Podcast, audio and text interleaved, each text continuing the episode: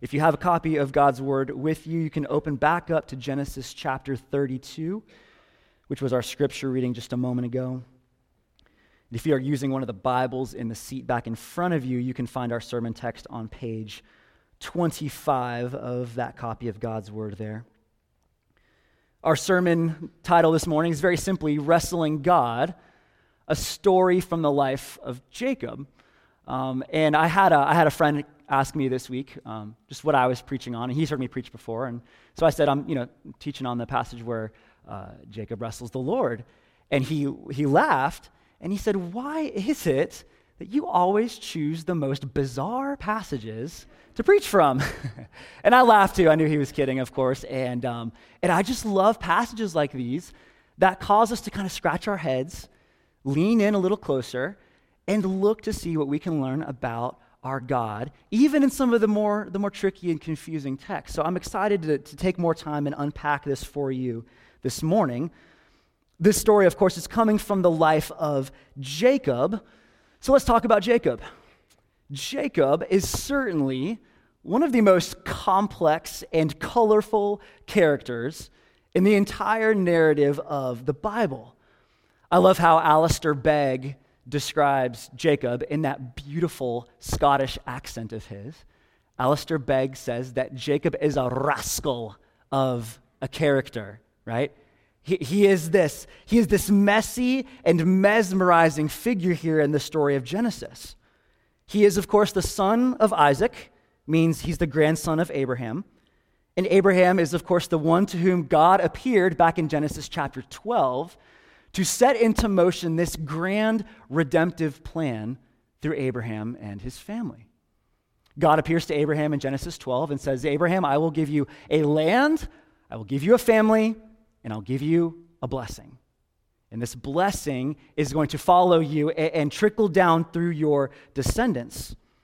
So Jacob now enters this lineage as one of Isaac's twin sons, the other twin, of course, being Esau.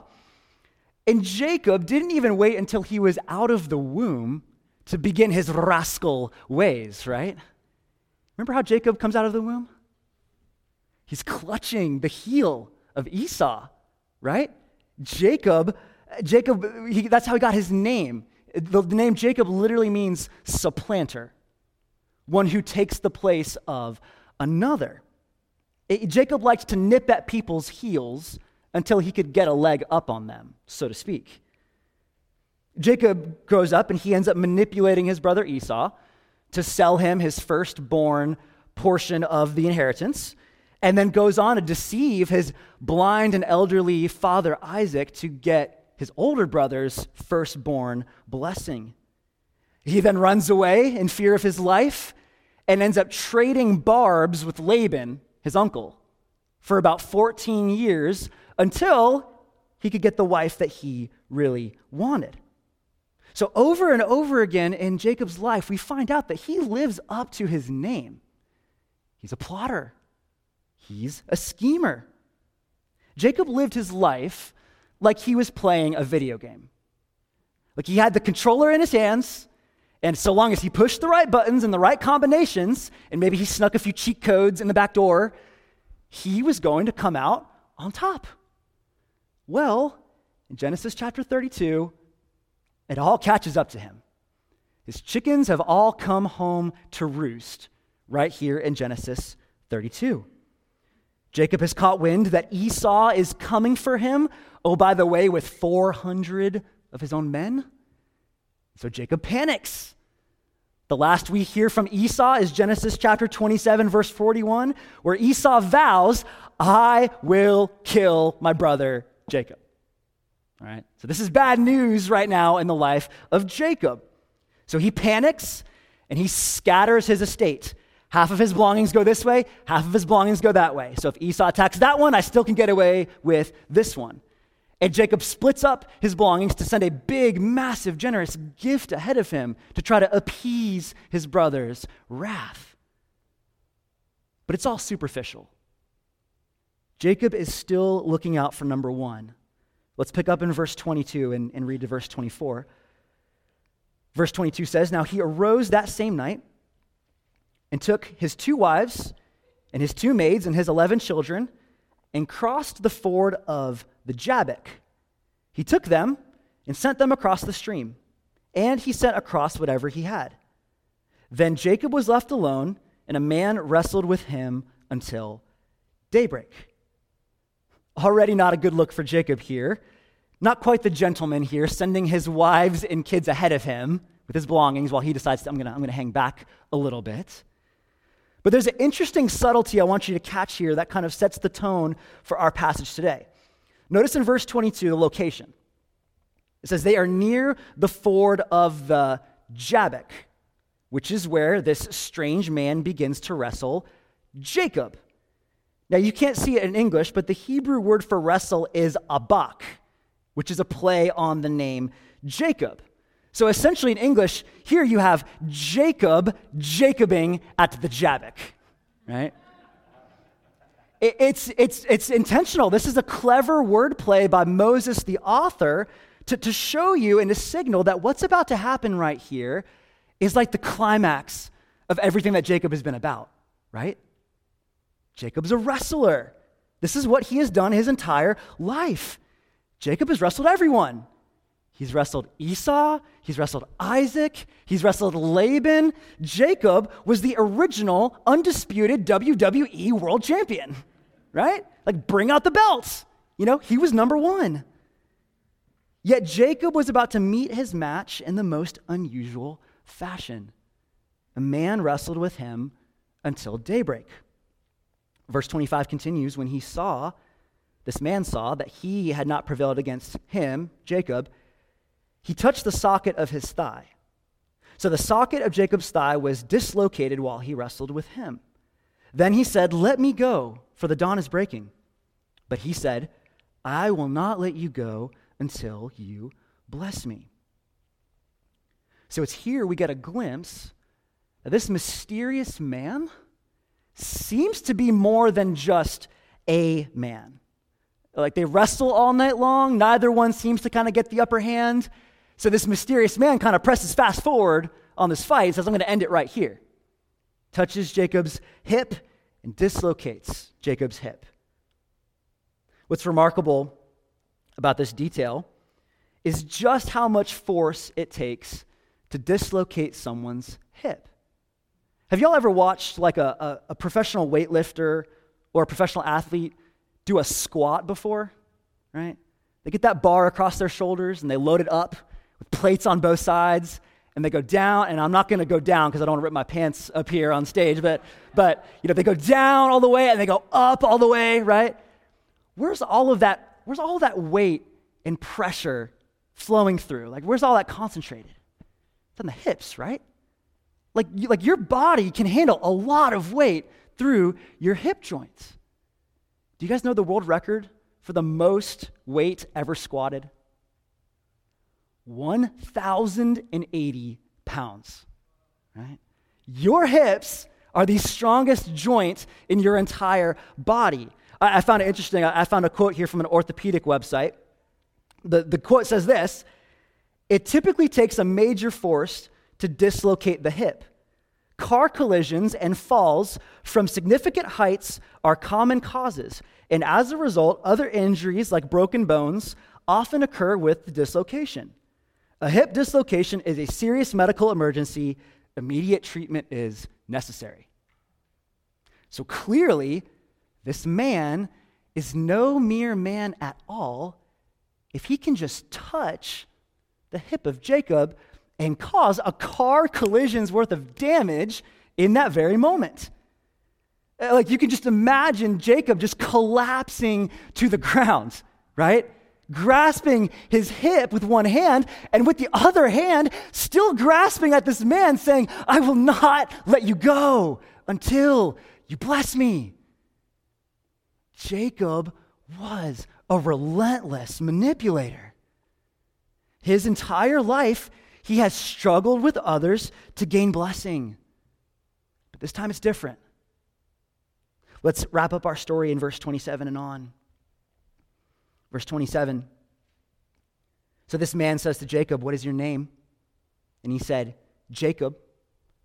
And he said, Your name shall no longer be Jacob, but Israel. For you have striven with God and with men and have prevailed. Then Jacob asked him and said, Please, tell me your name. But he said, Why is it that you ask my name? And he blessed him there. So Jacob named the place Peniel, for he said, I have seen God face to face, yet my life has been preserved. So finally, this mystery man reveals who he is. Some scholars and commentators agree to disagree on this. Some think it's an angel, maybe an angel of the Lord, maybe God himself. And, and I'm pretty convinced that it's the third option. I'm pretty, con- pretty convinced this is God himself who has come down to deal with Jacob. And I think we can kind of surmise this in three ways. So, first, no, up to this point in the Bible, it's been God who has changed people's names, right? Abram becomes Abraham. Sarai becomes Sarah. Later on in Scripture, Jesus says, Your name will no longer be Simon, but Cephas, Peter, right? He changes Jacob's name to Israel, which means one who struggled with God. Secondly, he tells Jacob in verse 28 You have striven with God and with men and have prevailed. And third, Jacob names this place Peniel, which means the face of God. Now, if you've been following Jacob's life carefully up to this point, you might, some of this might sound familiar. Jacob has already had a parallel encounter with God in chapter 28. What happened in chapter 28? Jacob is fleeing Esau. It's nighttime, and Jacob has this dream of this ladder, the stairway going up into heaven, and at the top of the stairwell is God. And when Jacob wakes up, do you remember what he says? He says, Surely God has been in this place. And he names the place Bethel, which means house of God. So now, fast forward in chapter 32, what do we have here? Jacob fleeing from Esau. It's nighttime. He encounters a man that seems to be, appears to be God, and he renames this place Peniel, the face of God. I think Moses, as the, as the divine author, of course, led him, Moses has clearly recounted these two stories in tandem. He wants us to read both of these stories together to show us that God is repeatedly present with Jacob in his fear, in his worry, in his uncertainty, to extend gracious blessing to him, even when he doesn't deserve it. That's the surprising twist of this story. What did, what did, what did Jacob deserve from this encounter? What did Jacob deserve wrestling the God of the universe? Jacob probably deserved for the God of the universe to come down and just crush him, right? Just rip him limb from limb and dump his body in the Jabbok. Jacob deserved the worst case scenario here meeting the Lord. Jacob's life was one of, of deceit and infighting and polygamy and superstition and thievery and immorality. And friends, although our own sins are not immortalized in the pages of Scripture like this, we all have a rap sheet before a holy God, don't we? We all have a history like Jacob. I don't think we should read this story and go, ha, what a fool. I would never be the same like Jacob. I'd never make those same mistakes. Now, friends, I think we should read the story of Jacob and say, Woe is me. That is me. I'm Jacob. I have hurt others in my life, and I've transgressed a holy God. This is why Jacob is asked by the Lord in verse 27. God asks Jacob in verse 27, What is your name? And he answers, Jacob. And I think in that moment, God was not searching for information. Okay, he knows Jacob's name. I think God was searching for a confession. What did the name Jacob mean? Supplanter, right? Deceiver, rascal, right? Guilty by way of submission in this episode. Yet the Lord graciously gives Jacob a new name and a new identity. Yes, one that reminds him who he was, one that wrestled, yet grants him a new start, a new beginning, a new mission. He's going to go forth and be the father of a nation that bears his name. I think all of us as humans long for this in some measure. For someone to take our past, to take our mistakes, to take our sins and our hurts, and just put them away and give us a new name, a new birth, and a clean start. My friends, this is what the Lord has done for us in Christ. He has taken our past, He's taken our history, taken our baggage and our hurts, and said, Those are gone. Here's new life, a new identity. Now go and walk in it. I want to leave you with just two points of significance from this story for our lives today. The first point of significance is this Jacob, wrestling with God, reminds us that God's blessings cannot be manipulated. Jacob, wrestling with God, reminds us that God's blessings cannot be manipulated. Jacob was the king of the bargaining relationship, was he not? He was a hustler. He was the master of using people for his gain, including using God himself. Flip back a couple pages in your Bible to Genesis 28. I want you guys to see this. Genesis 28, near the end of the chapter, look at verse 20 and 21. Genesis 28, 20 through 21. Jacob is making a vow here before the Lord. Okay? Look at Jacob's wording here. Then Jacob made a vow, saying, If God will be with me and will keep me on this journey that I take, and will give me food to eat and garments to wear, and I return to my father's house in safety, then the Lord will be my God. Look at all those conditions he puts on the Lord.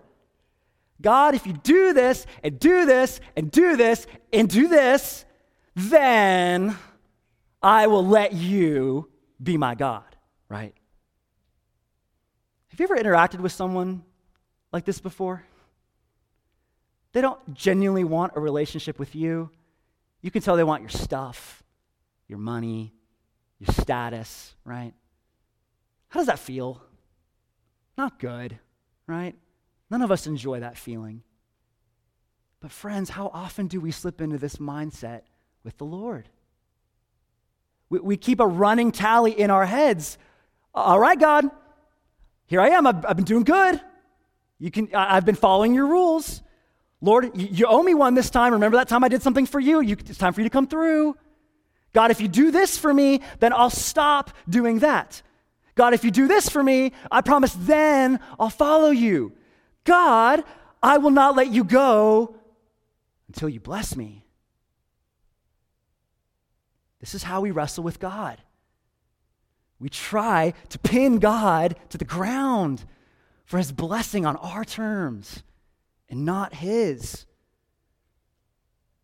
Here's how I think we do it I think we let our wants turn into needs, turn into demands, right? We let our wants turn into needs, turn into demands. Think about a point of contention you have in your life right now. Think about a point of stress. What is at the root of that feeling deep down? Is it that you have let a want become a need, become a demand? I want my spouse to appreciate me. I need my spouse to appreciate me. I demand my spouse appreciates me. Right? And we blow up at our spouses because they have not given us the admiration we think we deserve. I want this promotion. I need this promotion. I demand this promotion to stay with the company.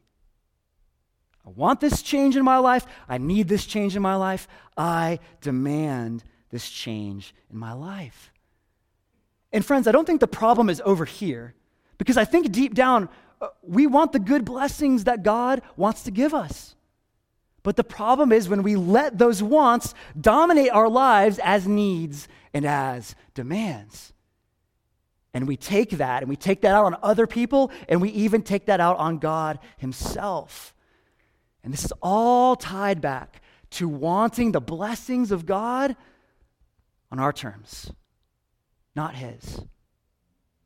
Friends, we ought to confess and repent of this mindset. We all have slipped into it. This is why Jacob wrestled God. His whole life, he wanted God's blessing, he needed God's blessing, and he demanded God's blessing. God had to show Jacob no, no, no. That is not how this thing works. There's an interesting little exchange in verse 29, back in chapter 32. Look at verse 29, chapter 32.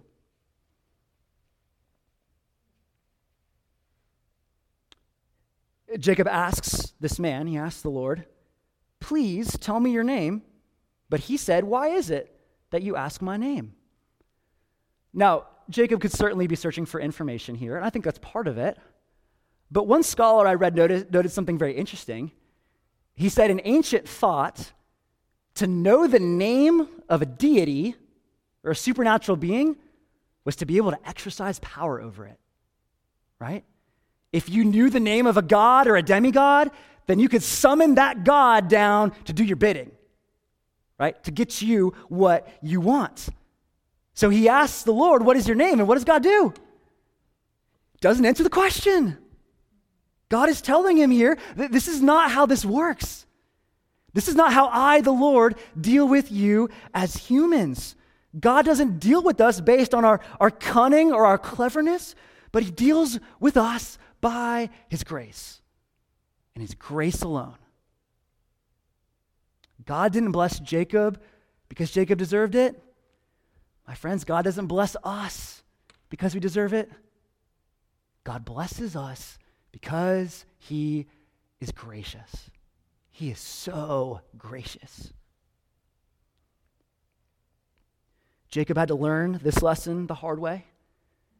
Had Jacob watched his life carefully over the previous years, had he watched the life of his father Isaac and grandfather Abraham, he would have seen how God over and over again came through. God was going to come through on his promises, bring blessing, bring prosperity to them, not by any doing of their own, but because he is gracious. Had Jacob seen this, he would not have needed to wrestle every single person he encountered, including the Lord himself. God had to humble Jacob by dislocating his hip. Jacob had to feel some pain first. And friends, the Lord might have to do the same for us. If you have spent your life trying to control and manipulate, first of all, aren't you exhausted? Isn't that exhausting to try to live life like it's all up to you? Friend, the Lord might have to cause you some pain to bring you to the end of yourself here before you can realize that you are not in control, but He is. And that you and I are not the catalyst for God's blessing, but His grace and His grace alone is. Yet, even in our pain, even in our undeserved state, even though we are all Jacob here, what does God still do for us? Look at the end of verse 29 and he blessed him there. When we come to the end of ourselves and realize that God is sovereign and, and we are not, that we are undeserving, but God is gracious, that God might have to humble us with pain to show us that He cannot be manipulated, God still chooses to bless us.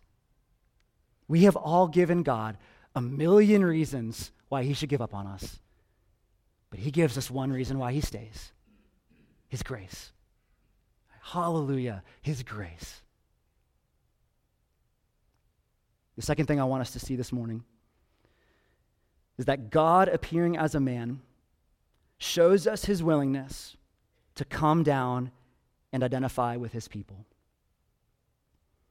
God appearing as a man shows us his willingness to come down and identify with his people. I'm sure many of you have probably heard of the uh, reality TV show called Undercover Boss. Uh, I'm a big fan of Undercover Boss. It's one of my favorite shows to watch. And if you are familiar with the premise, you know Undercover Boss is what it, the title makes it sound like. Right? It's a boss gone undercover in his own company to see what it's like to work, you know, as an entry level employee in his business. So you got the CEO, you know, with a fake mustache, right? And he's all he's all mangled hair, looks like a, a total, you know, entry level guy. And he, there he is working alongside the entry level employees. And it usually ends up with some kind of humorous results, right? Like the CEO breaks the milkshake machine, you know, and like the, the general manager like knocks a very important part off of the conveyor belt, you know. And, and so you have this, this boss who comes and sees what it's actually like down at the level of kind of the entry level workers. Well, at the end of the show, of course, the boss comes and reveals himself to all these entry level employees that he's worked with. He calls them into this one, these one on one meetings in the big executive suite, you know, and he's all, he's all looking sharp there in his suit and tie and coiffed hair. And he invites them in one by one and says, Hey, I, I, am, I am Ted, who was working alongside of you. And have you seen their reactions before? Like, they're like, they're shocked.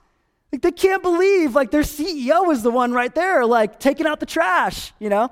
Every once in a while, one of the employees is like, ooh, I'm sorry for cussing you out. Like, didn't really, you know. like every once in a while, you know, you get one of those little moments, you're not sure if someone's to actually keep their job after the show is over. But what's always amazing is that the CEO, he always blesses these, these, these employees, right? He gives them just these incredibly generous financial gifts. You know, he, he learns their life story, so the college student, you know, he pays off their college loans. The single mom, he buys her a new minivan.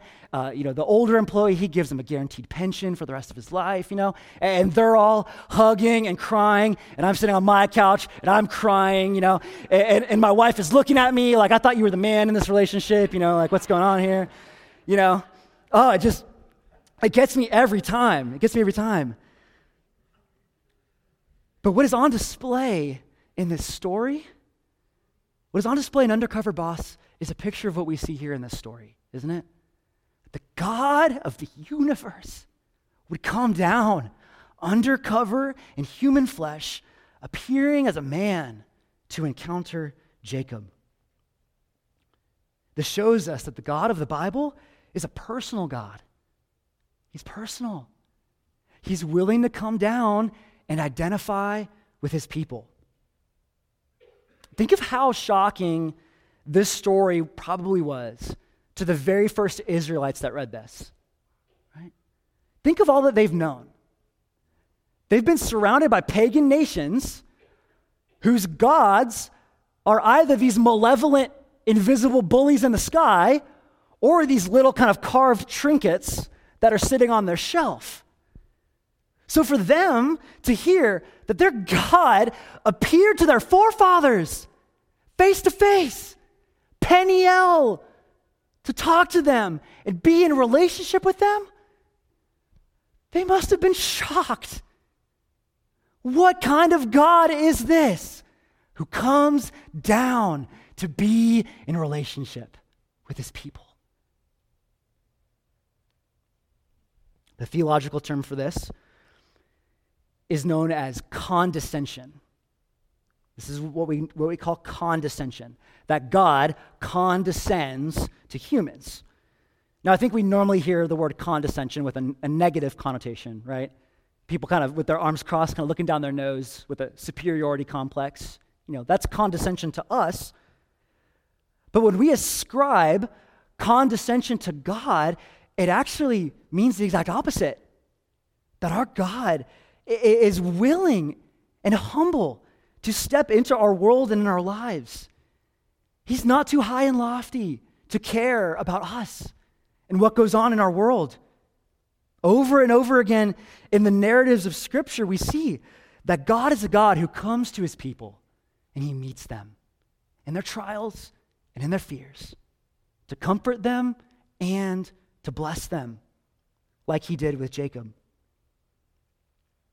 Friends, we should all have certainly a high view of God, that God is holy, He's righteous, He's majestic, He's so much higher and greater than we could ever imagine.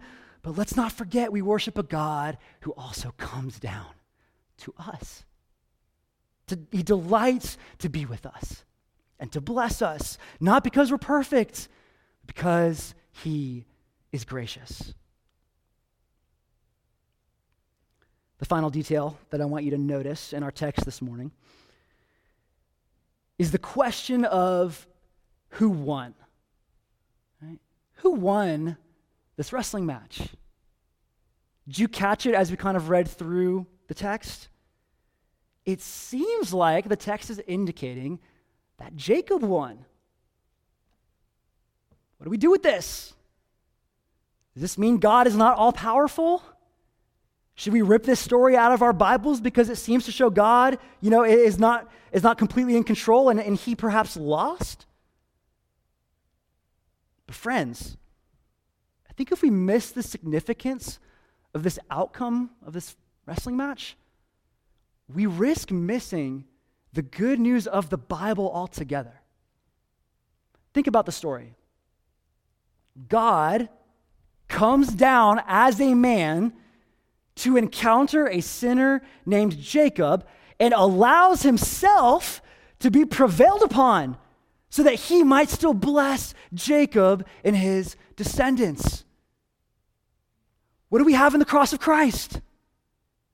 God come down to us as a man, Christ Jesus, to live among sinners and allow himself to be prevailed upon on the cross in defeat, but in that defeat comes victory from that empty tomb that the blessing of salvation might come to all who believe. Friends, in this story, we have a glorious revelation of the character of our God.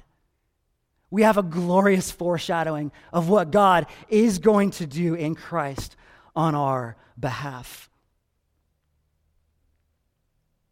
We are all in the same plight as Jacob. We thought we could call our own shots, manipulate others, live the hashtag blessed life, right? Yet, what we need to realize is what Jacob realized it is not other people whom we are striving against, it's God. It's God Himself. It's the God that has every right to point His finger in our face and say, What is your name? And call us to account for our sins. Yet it's this same God who came to us in the man Christ Jesus, who allowed himself to be prevailed upon at the cross, that Ephesians 1, verse 3 might come true to us. That every spiritual blessing in the heavenly realm is now ours in Christ Jesus, our Lord, including eternal life with him forever. So, friend, if you're in this room and you have not trusted in this good news before, Maybe you haven't even heard of this good news before. Today is the day to believe. Right now, you're wrestling against God, like Jacob is. And in his kindness, God might have to cause you some pain. He might already be causing you some pain to get your attention. But by confession and repentance, like Jacob, there comes new life and a new name and a new identity and a new blessing that you or I, we can never work for on our own. And, brothers and sisters, if you're here today and you have believed this good news, you've trusted the gospel, you trusted Christ, you are co heirs to this heavenly blessing, let me just leave you with some encouragement. Right? We all walk with a limp, like Jacob, don't we? We all have things in our life that have hurt us. You may be limping in here today, just barely getting by. But let me just encourage you, Lord, let me just encourage you. Some of these limps that you have might not be from any fault of your own. They might be from someone else, from something else. Your limp may be something that is of your own doing. But understand that the Lord, in his sovereignty, he has touched us all with limps in this way. We, he has touched us in this way to bring us mercifully to the end of ourselves that we might turn our eyes and look at him. Our God is still there as we limp to comfort us and forgive us. He's near to the brokenhearted and he binds up our wounds. And he is there to still bless us and work for our good even when we don't deserve it. A.W. Tozer once said, The Lord cannot fully bless a man until he has first conquered him. Hmm. Jacob needed to be conquered. In one sense, Jacob won, but in another sense, God won. God conquered Jacob through his limp, and the Lord, in his kindness, has had to conquer some of us through our limbs, hasn't he? He has had to humble us and weaken us and bring us to the end of ourselves so that we could see what the Apostle Paul saw that in our weakness, what? He is strong. Praise the Lord that He does not leave us like Jacob, thinking that it's all up to us in this life, but that God comes down to us in the darkness of night to humble us, to leave us seeing His mercies are new with every morning, just like the sunrise. Genesis chapter 32, verse 31. Now the sun rose upon Jacob just as he crossed over Penuel and he was limping on his thigh. Let's close in prayer.